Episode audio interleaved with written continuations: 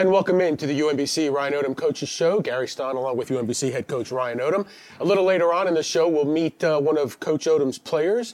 Uh, Josh Rosario from Miami, Florida will be our guest. And of course, John Feinstein, my broadcast partner on the broadcast on ESPN3, will be here later to discuss some issues surrounding college football and basketball. But first, let's talk UMBC yeah. basketball. Coach, welcome back in. How are you? Doing good. Good. Doing good. Uh, let's start with the Maine game, which was the opener here at the UMBC Event Center. Uh, trailing at the half and then coming back in the second half for a nine point win. What was the difference for you in the second half in that game?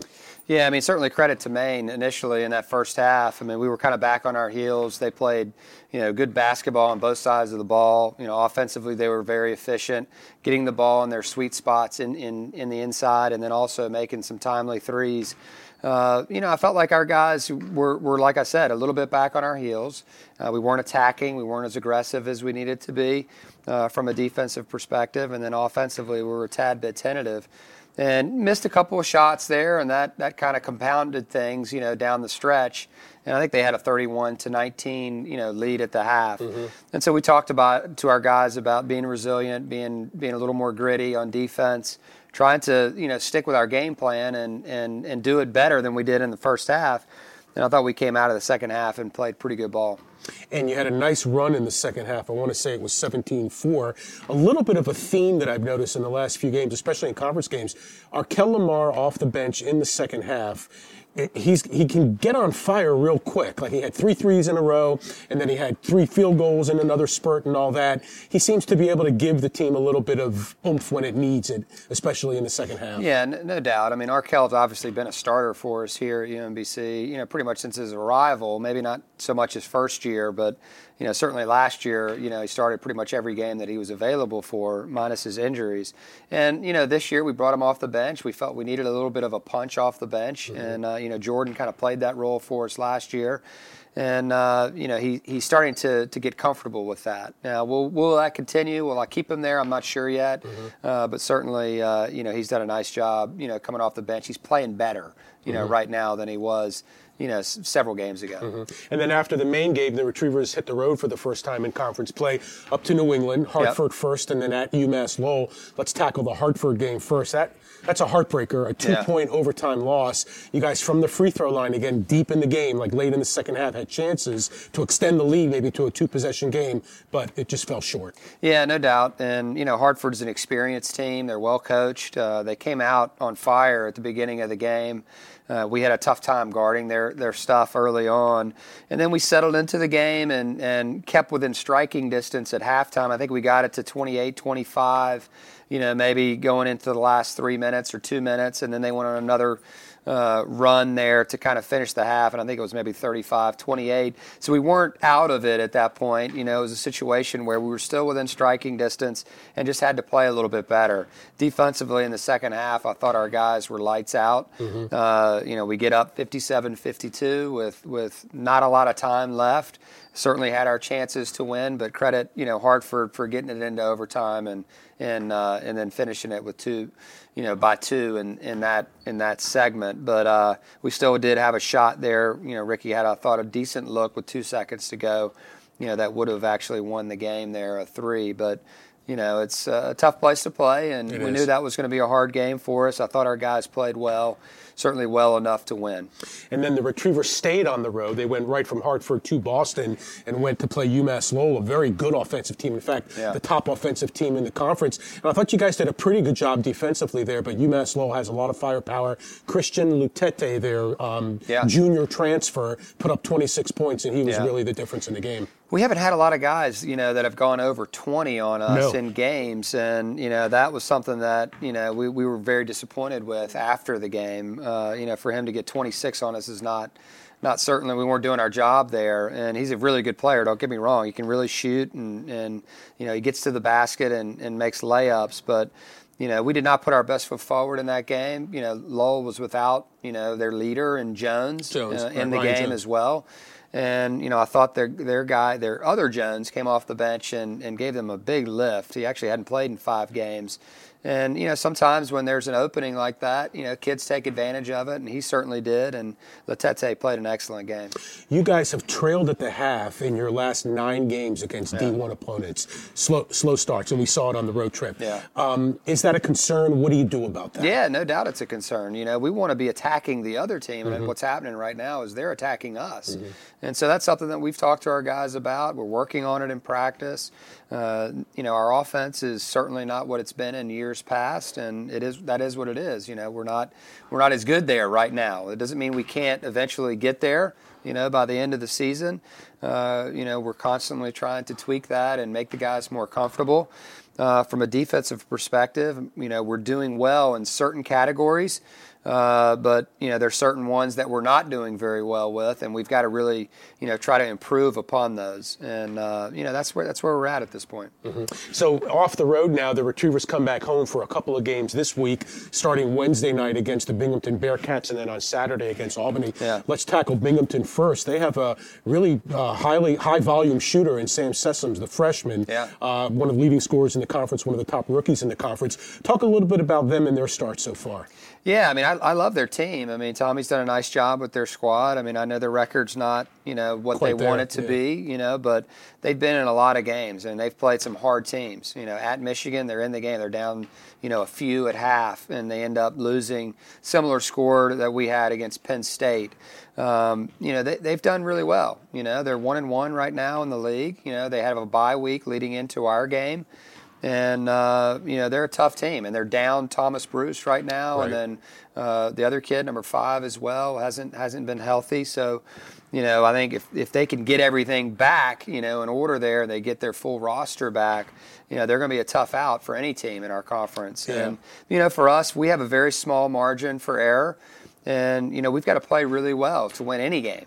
And you know, for us right now, we, we've got to kind of get back to it. You know, there's some good things that we could take from the Hartford game, and a lot of bad stuff that we can learn from you know the UMass Lowell game. Uh, you know, I thought it was kind of a tale of two games, and uh, we were pretty lethargic in the UMass, UMass Lowell game. We didn't, we weren't really attentive to, to scouting report situations, mm. and offensively we were pretty tentative, and and we had a few too many turnovers, you know, walks and things like that that we can certainly control. Um, you know, but you know, against Binghamton, we're going to have to play well. They're a good team. Uh, Sessoms is an excellent player, and he's not the only one that they have. Certainly, you know, they've got a thousand point scorer in J.C. Show, you right. know, who's, who's had yeah. had a great career. Um, you know, so we're going. to And they're experienced. I mean, you look up and down their roster; they have older guys. And so we're going to have to play well to win. And then Albany on Saturday, they may not quite be what they've been over the last couple of years, Yeah. but they're but they're still a dangerous team. Yeah, no question. I mean, they're they're well coached. You know, Coach Brown has done an amazing job at at Albany, and and uh, you know they, they were playing well. You know, leading into conference, but we've seen this before. I mean, the last couple of years, I think they've started 0 and 3. You know, in in conference, and then they just find a way Yeah. to turn it around, and all of a sudden they're right there at the end. So we know that there's no there's no sleepwalks in in this conference, and you know we've got to make sure that we uh, we're playing playing our best and and more competitive. Right. So once again, Wednesday night it's uh, the Retrievers and the Binghamton Bearcats, seven o'clock here at the Event Center, and then Saturday afternoon, I think that's a one o'clock game if I'm not mistaken. One o'clock also at the Event Center. We'll take a time out here. When we come back, John Feinstein, my broadcast partner, will join us. We'll talk about some news and notes around college basketball and college football, and a very interesting story about a young man that Ryan Odom actually had contact with last year in March. We'll tell you about that when the UMBC Ryan Odom Coaches Show continues right after this.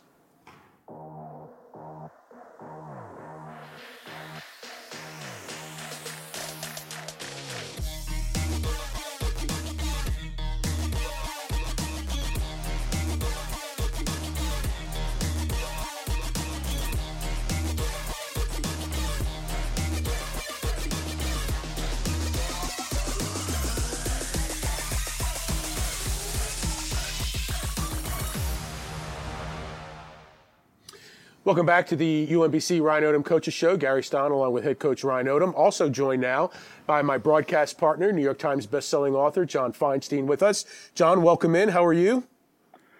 Uh, very pleased with myself, uh, Gary, that I was able to dig my car out from the snow today without having a heart attack. I don't think that was uh, a mild undertaking. No, absolutely true. And you did it all by yourself? Did it all by myself. Wow. Um, we have a two car garage that fits one car. I'm sure most parents can relate to that.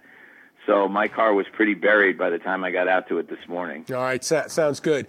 Hey, John, since we last spoke, the um, NCAA football college championship has been determined and Clemson uh, beat Alabama in what I can only term as an upset and quite an upset, 44-16. The reason why I bring it up is because one of the last times that we did speak, we talked about the chances of an expanded college playoffs. You had a good solution about it. I thought it was very reasonable, and I thought the NCAA was leaning that way as well. But now all of a sudden we hear that that talk has been quashed. What do you think about that and the fact that the NCAA doesn't want to move away from the four team playoff right well, now? Well, a couple of things, Gary. First of all, just to clarify, the NCAA is not technically in charge of the college football playoff.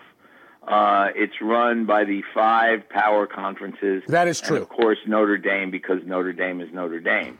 Um, they make the decisions. Their presidents, uh, they're the commissioners of, of those five leagues, and athletic directors. And I, I knew that they weren't going to change the, the playoff because if they expanded it, and I'll get to what I think they ought to do in a second, but if they expanded it to eight teams, and they said, okay, we're going to have the five champions from the power conferences. We're going to guarantee the group of five at least one spot in the field, and they could have more. Let's say they had two undefeated teams in a season, but guarantee at least one spot. That's giving the little guys a spot at the big boy table, and the the the, the presidents and ads and commissioners in the Power Five conference have no desire to do that. Right. They don't want to see UCF beat Auburn as it did last year in the Peach Bowl in a tournament game, heading toward a national championship game. They don't want to see Boise State beat Oklahoma. They don't want to see uh, Utah beat Alabama. The, these are, are games that have actually happened in the past in bowl games. But they don't want it to happen when there's a national championship at stake, and they don't want to share any more of the money than they're already sharing. So the fact that an 18 playoff, as I suggested and have been suggesting for years, would make absolute sense, would be the fairest thing to do, and would be easy to do logistically. Because all you do is you get rid of the conference championship games, which are nothing more than a money grab.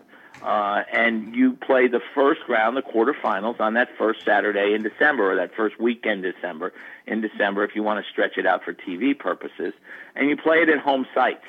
So you give the regular season meaning because you're playing to try and be in the top four and get seeded, or you're tra- playing to try and be in the top eight and get into the tournament. Then you play the semifinals on New Year's Day. None of this December 29th stuff. You play it on New Year's Day in a year when the Rose Bowl is not one of the two semifinal sites, you play a semifinal, the Rose Bowl, and a semifinal on New Year's Day, and then a week later you play the championship game. Now this makes perfect sense, but of course it'll never happen. what would the matchups have had been, you know, in your in your format there? What would, from this this past season? Well, in in my format, Ryan, uh, the four five game. Who was the fourth seed? Uh, Oklahoma. Oklahoma. The four five game would have been between Oklahoma and UCF, and it would have been played UCF. at UCF because I would have said if you finish undefeated, you're guaranteed a home game. There were four undefeated hmm, teams okay. in Division One this year. That's unusual. Usually it's one or two max, but there were four this year. So I would have had Alabama, Clemson, Notre Dame, and UCF hosting, and then I would have had Oklahoma playing at UCF I would probably have had Ohio State playing at Notre Dame, pretty good matchup.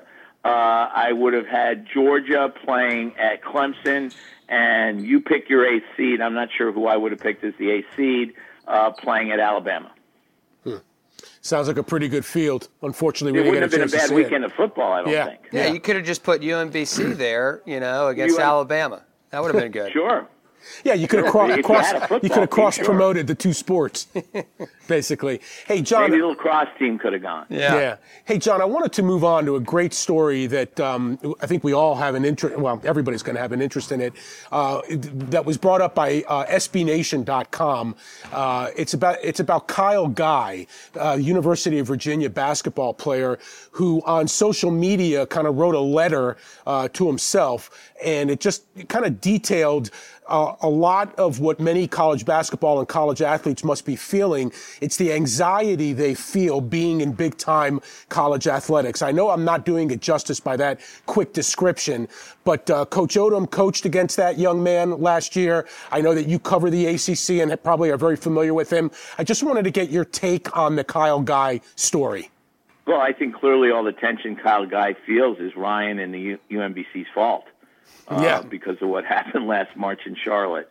Um, no, uh, look, there is a lot of pressure on kids playing at any level, to me, at any level uh, of college sports, of high school sports, unfortunately, down to Pee Wee sports. Uh, and, uh, you know, they need help in handling it. They need help first from their parents, they need help from their teammates, and they certainly need help from their coaches. Uh, Kyle Guy is in a, I think, a very positive atmosphere at the University of Virginia playing for Tony Bennett, but the pre, you know, I, I know, as you said, uh, Gary, from covering the ACC for so many years, the kinds of pressures that are brought to bear on the young men who play, as, again, any sport in the ACC, although the ACC is particularly known for basketball. Um, so I think it, it took a lot of guts for Kyle Guy, I think, to talk publicly about the tension he feels and how he's trying to deal with it. And maybe more kids should do it, if only because it might be cathartic to do so. Yeah, no question. I mean, obviously, it's it's something that's near and dear to my heart with, you know, my son Connor's situation, you know, and struggle with Right. with OCD and and what he's had to. I've seen it firsthand what he's had to deal with, and you know, I think you know Kyle. I mean, not Kyle guy, but uh, Kevin Love actually, right. you know, came out with you know his own struggles, you know, with panic attacks and, and anxiety uh, you know, back during last season. And, you know, I think that certainly could be therapeutic. I mean, they need to seek, you know, professional help there. And, you know, certainly, you know, Kyle Guy coming out now and explaining, you know, kind of the, the, the situation, you know, that was happening with him at the time, uh, you know, can, can be ther- not only therapeutic for him, but it can help others. You know, it, it helps the next Kyle Guy uh, feel comfortable enough to come out and say, hey, you know, I, I am like that. I'm, I'm struggling with this issue too. And it's okay to be vulnerable at times. And, uh, you know, I think, I think we live in a very, very uh, tough world right now from a social media standpoint. Every time, you know, these kids uh, make a great play, it's on social media. But conversely, every time they make a really bad play, you know, or they have a bad loss, uh, or they do something incorrect, it's out there, and you know, there's no getting it back. And so there's a lot of pressure that goes involved with that goes along with that. It's tough to deal with. I mean, you just look at yeah, what you're Virginia's absolutely right, Ryan. And I think you used the right word, vulnerable, because we're all vulnerable in different ways. Yeah. And whether it's someone Connor's age or someone Kyle Guy's age or someone Kevin Love's age, uh, the more they can do to, you know, say, look, this is this is a problem. This is something a lot of people deal with, and and there shouldn't be any embarrassment or shame in saying you have this issue. Exactly. Um, and and you know uh, the social media aspect, I think you raise is important too. I, I saw something on Twitter. This is a couple months ago, and, and then I saw it on, on ESPN. It was a so-called highlight of a kid on. uh, I think it was either a D three game or it might have been a high school game, and a kid is on uh, the free throw line, uh, lined up, waiting for for someone else to shoot and he just he loses his balance and he just falls and goes down on his butt. And I don't know if you guys saw it at any point, but I as I didn't. as I saw it pop up first on uh, the internet and then on TV, I'm thinking, why is somebody showing this highlight? Bec- it- what is the point exactly? Because it, it, it, other people laugh at someone Yeah. falling on their Right. butt. Uh, it, stuff like that happens to people all the time. Yeah. Uh, whether they're playing basketball or walking down the street. I almost fell on my butt today walking into a restaurant. Hey, I You fell at the game the other day You know, against so should that be on ESPN? And we- I don't and we- think and we caught that, But I think the Yeah. more people are willing to talk about their vulnerabilities, the better it is. Ryan, speaking of social media, how much time do you spend talking to your players about the pros and cons, the good and the bad of social media? Yeah, I mean, I think we, we certainly it's a topic that we try to try to discuss with our guys. You know, less time is is better on it. Um, you know, certainly as you're leading up to games, and you know, your focus has got to be on whatever your schoolwork. You know, it just can't take away from what your objective is. And I think too many times I'm guilty of it. I think we all are. You know, you just go right to your phone and you look at it. It's just a different time we live in. And you know, so we all need to do a little bit better. I know my wife's on me about you know trying to stay off of that thing, especially when I come home, you know, after work. You know, It's a it's a tough thing, you know, because you you know it's it, things happen really fast and you want to be on top of it, but there's also a lot of wasted time, you know, that that happens. And so we've given them statistics, we've shown them you know videos that you know would would be the counter argument, you know, to allowing guys to you know, check out their phones all the time. I'm not one of those coaches that takes it away, uh, but if I needed to, I would. I wouldn't be afraid to do it. Right, John. You you and I are in the same age demographic. Ha- have you fully adjusted to this new social media? You know, the Twitterverse and just everything involved.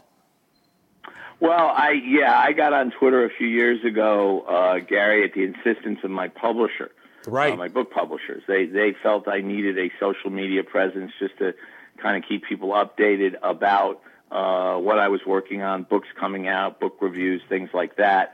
Uh, unfortunately, as Ryan points out, it, it, it can be addictive. You can spend too much time on it. Yeah.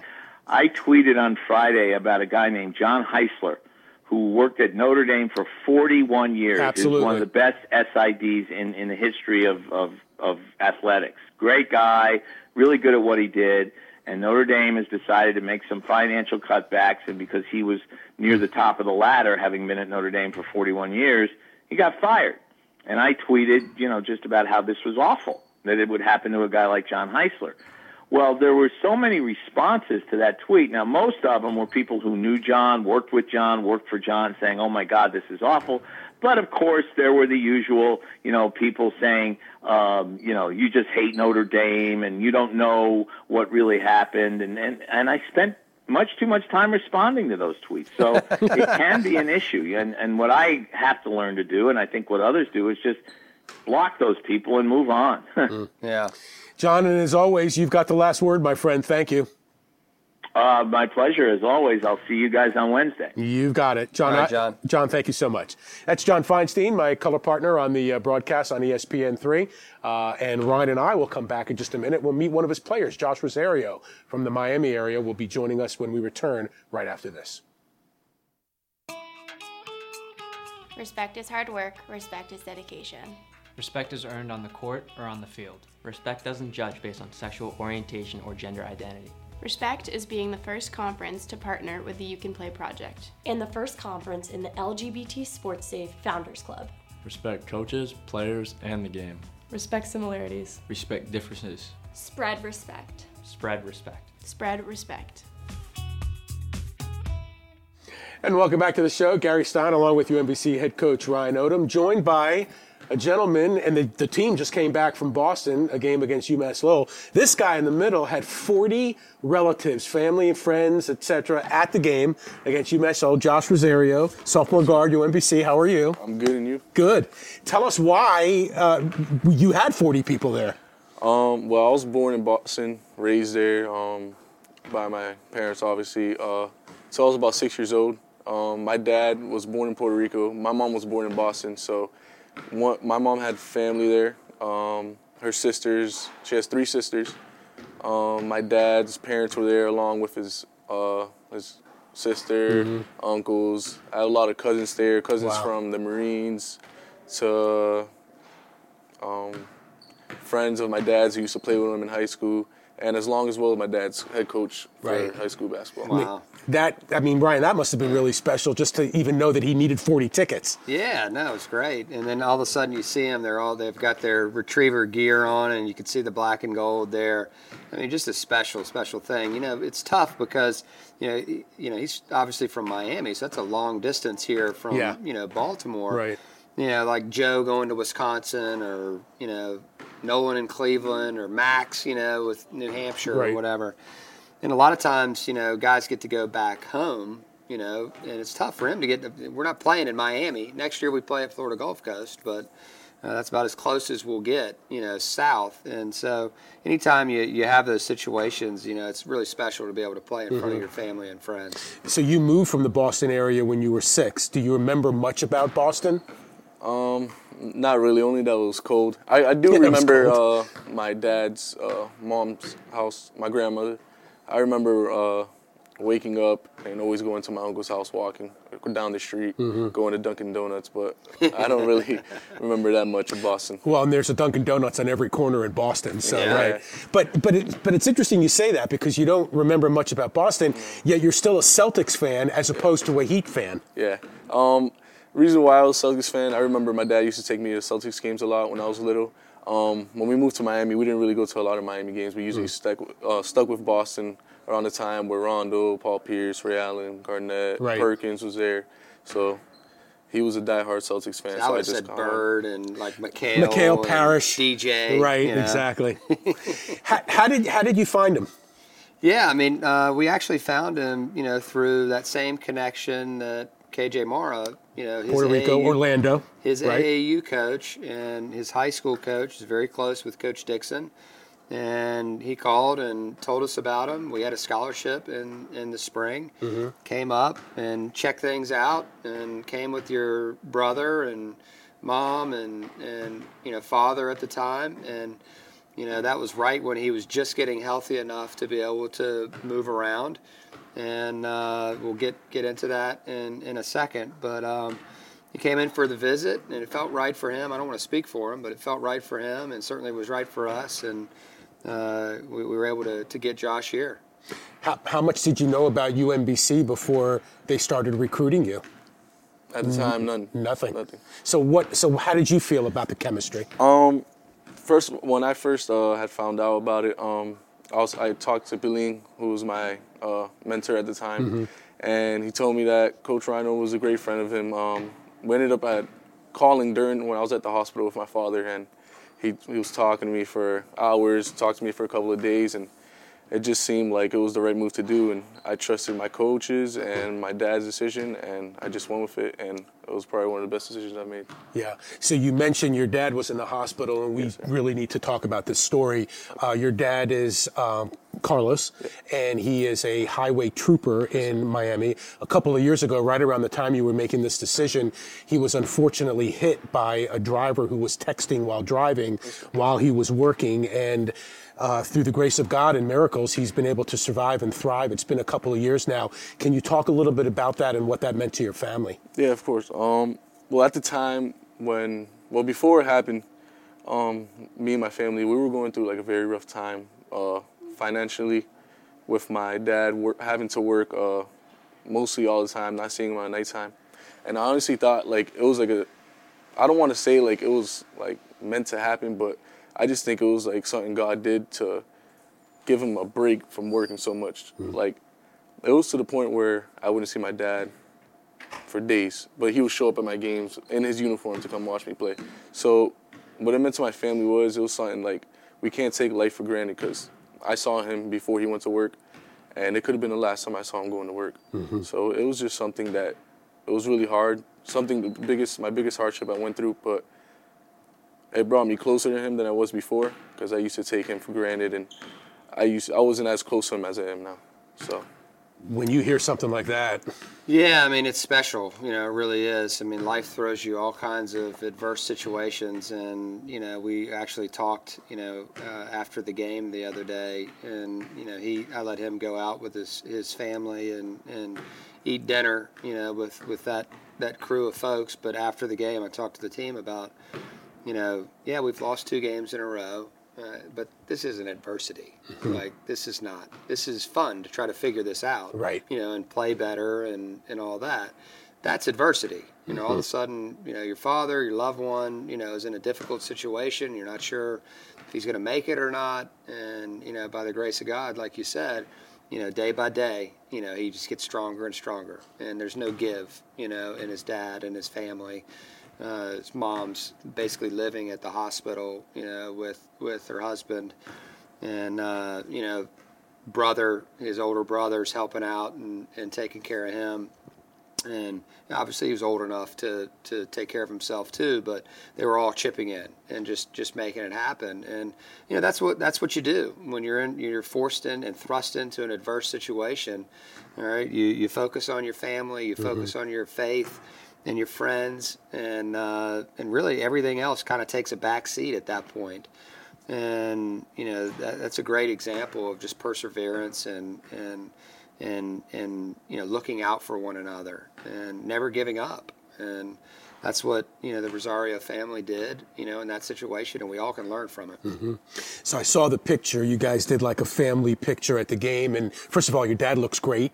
Uh, you guys look exactly like each other, uh, both very handsome men. Um, but how, how how's he doing? How's he doing emotionally, physically? Um, actually, he's doing very good. Um, I don't know if you guys know, but after the accident happened, uh, about three months, four months later, he was already walking out of the hospital. So as of right now, he's doing good. He just started working again. Um, last Wednesday, he had a ceremony where they flew him in from the same helicopter, with the rescue team right. that rescued him. Um, brought him in, and they basically celebrated him coming back to work. So emotionally and physically, he's doing very well. Um, he's got a very close relationship to God now, and I thank God that he's still here every day. And how how are you doing in school and basketball in life? Uh, I'm doing good. Uh, school, I finished with a pretty. I think I finished with a 3.0. Um, basketball, I'm hanging in there, just learning every day from Coach Odom, trying to do my best out there on the court.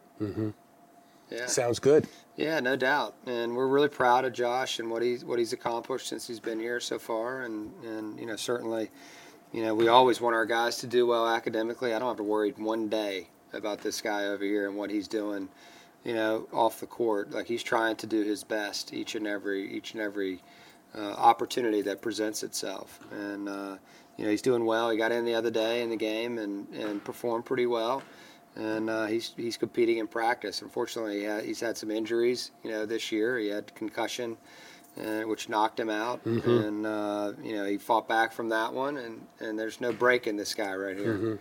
I saw the end of that game. You had a pretty nice take to the hoop on that on that one. Pretty nice. Thank. Hey, thank you so much for joining for us. It was a really really inspiring story. Coach. good job, brother. Yeah. He's a good young man. Josh Rosario, sophomore guard for UMBC. That'll do it for the show. Thank you both, and uh, thank you to Steve Levy and everybody involved. And uh, we'll see you next week on the UMBC Ryan Odom Coaches Show.